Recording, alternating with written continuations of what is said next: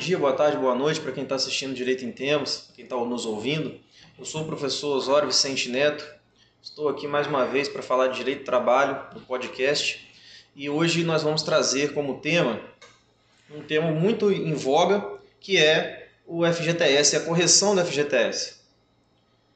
Então, pessoal, sobre a correção do FGTS, acontece que muita gente tem muitas dúvidas e leem bastante notícias no, em sites, em jornais, e muitas notícias às vezes até contraditórias e que não passam toda a informação necessária para a gente poder entender o que está acontecendo nesse momento. E o que está acontecendo nesse momento? Para começo de conversa, uma dúvida muito recorrente. Para eu fazer essa ação, para atualização de FGTS, eu preciso ajuizar a ação em face do meu empregador ou é contra a Caixa? Então, a ação para atualização do FGTS, ela é em face da Caixa. Como funciona o FGTS? Quem paga o FGTS é o empregador. Porém, uma vez que ele paga, esse dinheiro fica na, numa conta vinculada ao FGTS e ao empregado lá na Caixa Econômica. E essa conta, como se fosse uma poupança, ela tem uma atualização prevista em lei. E a atualização dessa conta que está prevista em lei é feita pela Caixa Econômica. Por isso que quando a atualização é feita de maneira equivocada, você não vai entrar com uma ação em face do seu empregador, você vai buscar seus direitos junto à Caixa Econômica, é ela que atualiza, certo? Então, primeira situação que nós temos que entender é que é a Caixa Econômica que vai ser a demandada nessas ações, é por isso que as ações são na Justiça Federal e não na Justiça do Trabalho, certo? Segunda dúvida muito, é, é muito comum é, o que, de que se trata essa atualização? Tem muita gente achando até que se trata de atualização de expurgos inflacionários, que é uma outra discussão que já se teve há muito tempo atrás. Mas não, não é isso. Essa atualização da FGTS, ela trata, na verdade, da atualização prevista na lei do FGTS, que diz que as contas de FGTS vão ser atualizadas por uma taxa chamada taxa referencial, também chamada de TR, tá? que vem de taxa referencial, e com 3% de juros anuais, certo? O, o grande problema é que essa taxa referencial, ela em muitos anos, em muitos meses, ela acabou não corrigindo absolutamente nada do valor das contas de FGTS. A taxa, ela muitas vezes ela era zero. É, então a atualização não acontecia. A atualização ficava só por conta dos juros e não da correção monetária. Lembrando que juros e correção monetária são diferentes, né? Eles são diferentes entre si. A correção monetária serve para preservar o valor da moeda. Os juros já são para acrescentar. A correção não acrescenta, a correção simplesmente preserva o valor da moeda. É, cinco reais de cinco anos atrás não são os mesmos cinco reais de hoje. E aí eu não estou nem falando de juros.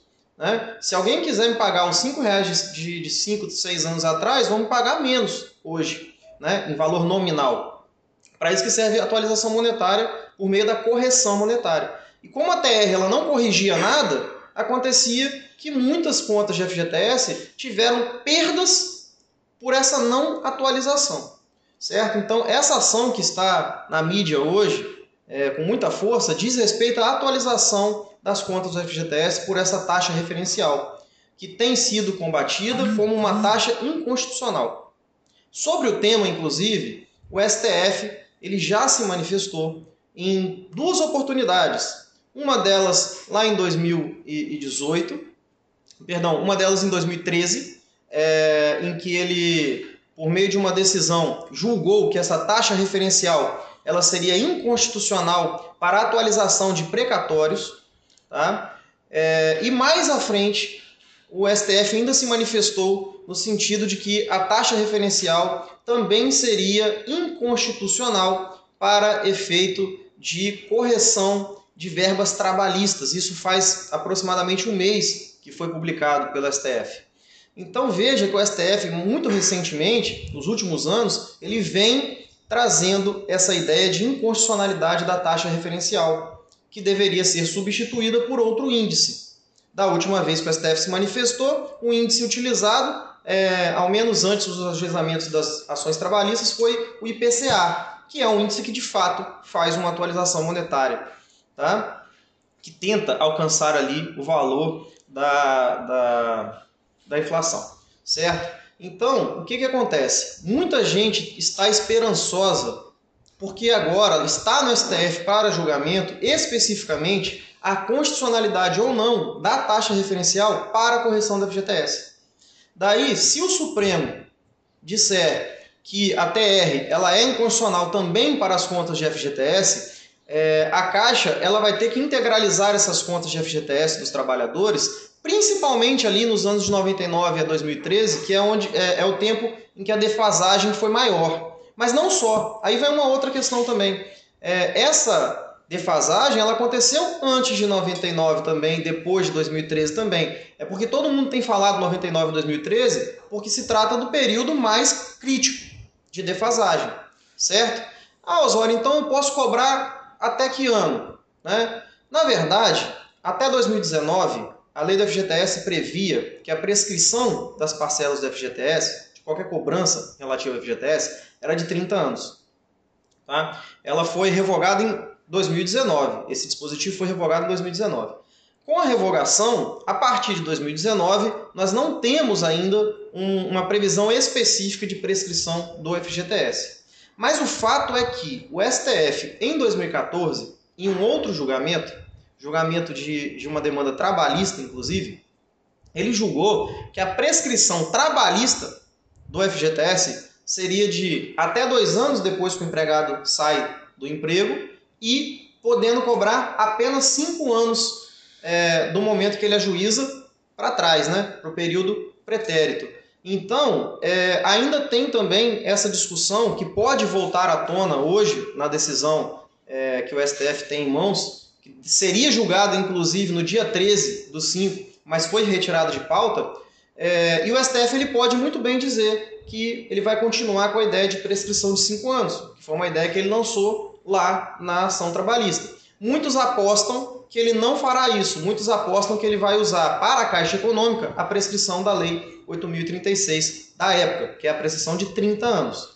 Se ele utilizar a prescrição de 30 anos, todo mundo que ajuizar ação hoje vai poder cobrar de 1991 até hoje a sua atualização, certo? Que são 30 anos de 2021 para trás. É, e, obviamente, só vai poder cobrar até é, é, 1999, a partir de 1999, aí vai ter que dar uma olhada em quando que a pessoa vai ajuizar a ação para ver se teve prescrição, com um prazo que provavelmente vai ser o de 5 anos, que o STF vai é, já, já se posicionou nesse sentido, certo?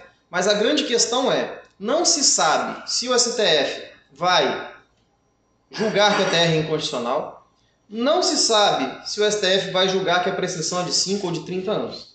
O que se sabe é há uma probabilidade muito grande de ele julgar pela inconstitucionalidade. Por quê? Porque ele já fez isso em outras duas demandas mais recentes. Também há uma possibilidade muito grande de ele julgar pela prescrição de 30 anos, porque ele, na verdade, ao utilizar a prescrição de 5 anos, ele usou como exemplo um caso trabalhista e um artigo da Constituição que diz respeito a direito trabalhista né, de empregado e empregador. Logo, é bem possível que ele use a prescrição de 30 anos que era prevista em lei até 2019. Tá?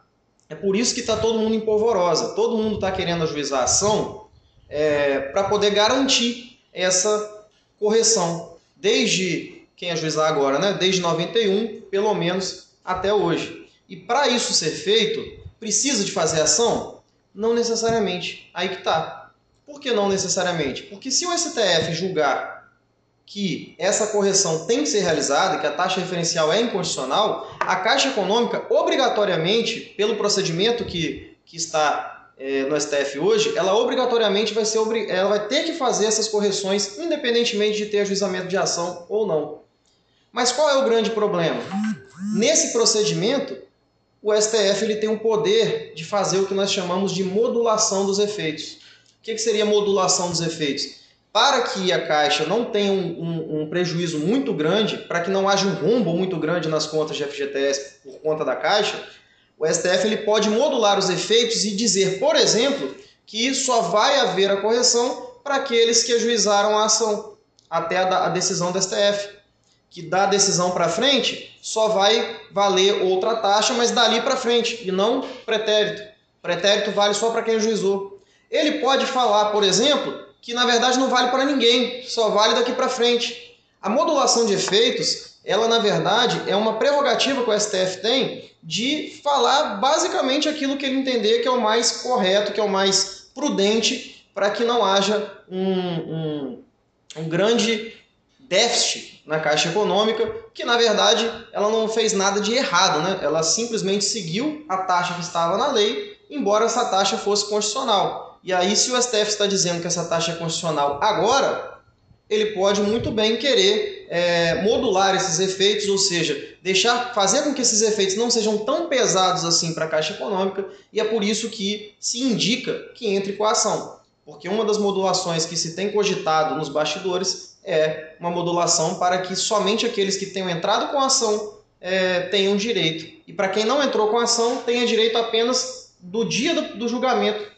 para frente, não contando as verbas pretéritas. Certo? E é isso que eu queria falar com vocês sobre FGTS. Espero que tenha ficado claro e que agora as dúvidas fiquem menores em relação à atualização da FGTS.